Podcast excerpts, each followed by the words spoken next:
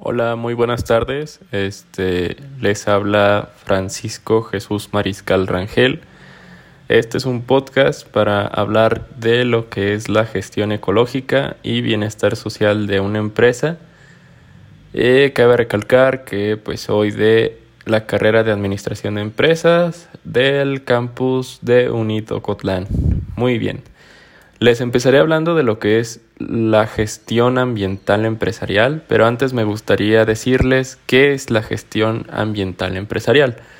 Esto se refiere a que son el conjunto de acciones y decisiones tomadas por una organización sobre los aspectos que pueden afectar a nuestro entorno. Más que nada se basa en la forma de actuar en base al desarrollo sostenible sostenible y a la preocupación por el medio ambiente durante el desarrollo de nuestra actividad empresarial.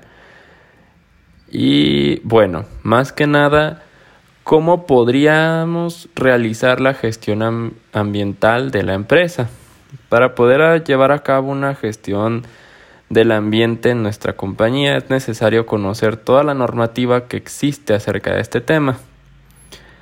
Muy bien, entonces, este, para nuestra suerte, cada vez son más las compañías que se preocupan por el medio ambiente y que puede hacer este, cada una de ellas para no dañarlo en lo más mínimo. Mm, de igual manera, son muchos los beneficios que importa la gestión ambiental de la empresa. Igual debemos acordar, debemos de recordar que si queremos seguir obteniendo recursos para nuestra actividad, es necesario cuidar el lugar en donde vivimos, obviamente.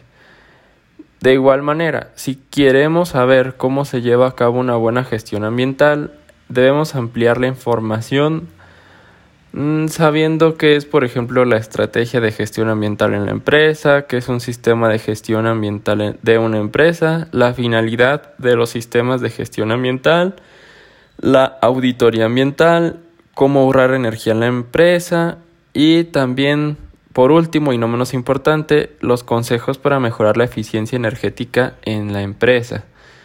Luego, si nos pasamos a lo que es este el bienestar social laboral, este también esto es algo muy importante. Empezaré por comentarles este qué es lo que significa. Más que nada, el término se refiere al estado de satisfacción que logra el empleado en el ejercicio de sus funciones.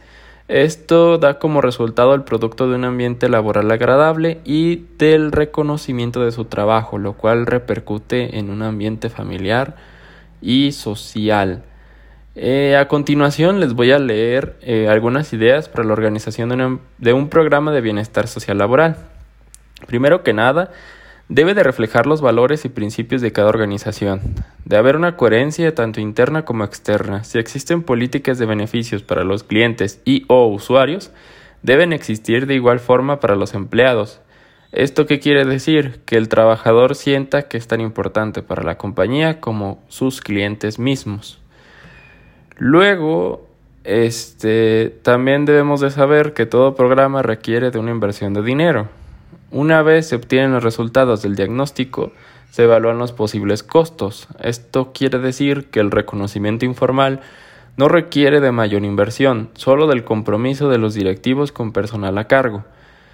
La divulgación del programa a todos los niveles de la empresa es fundamental para su real aprovechamiento y lograr un verdadero bienestar, satisfacción y compromiso en el trabajo.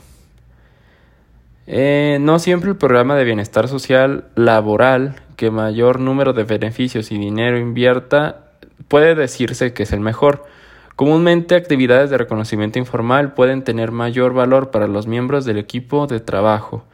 Esto quiere decir que un pago extra pues motive un poco lo que viene a ser su salario.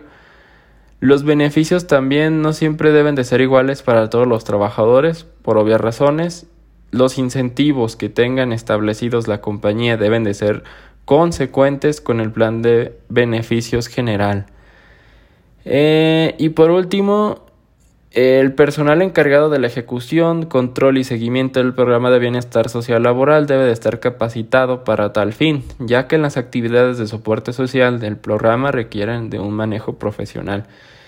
Como conclusión, yo podría decir que una empresa social eh, activa al menos con sus trabajadores, eh, tiene mucho que ver con todos los empleados que laboren en ella, dado que, bueno, una, una empresa así eh, tiene una buena salud laboral en lo que viene a ser sus empleados y no tienen como, por ejemplo, no sé, un mal resultado en un clima laboral y que pueda afectar como el rendimiento de la misma, de que no puedan vender tal vez lo mismo porque pues no se sienten cómodos o se sienten tal vez algo enojados con la forma en que sus jefes los tratan, de esta forma en que sus, sus jefes pues no estén bien capacitados para llevar a cabo el liderazgo de la misma empresa o del puesto en el cual laboran.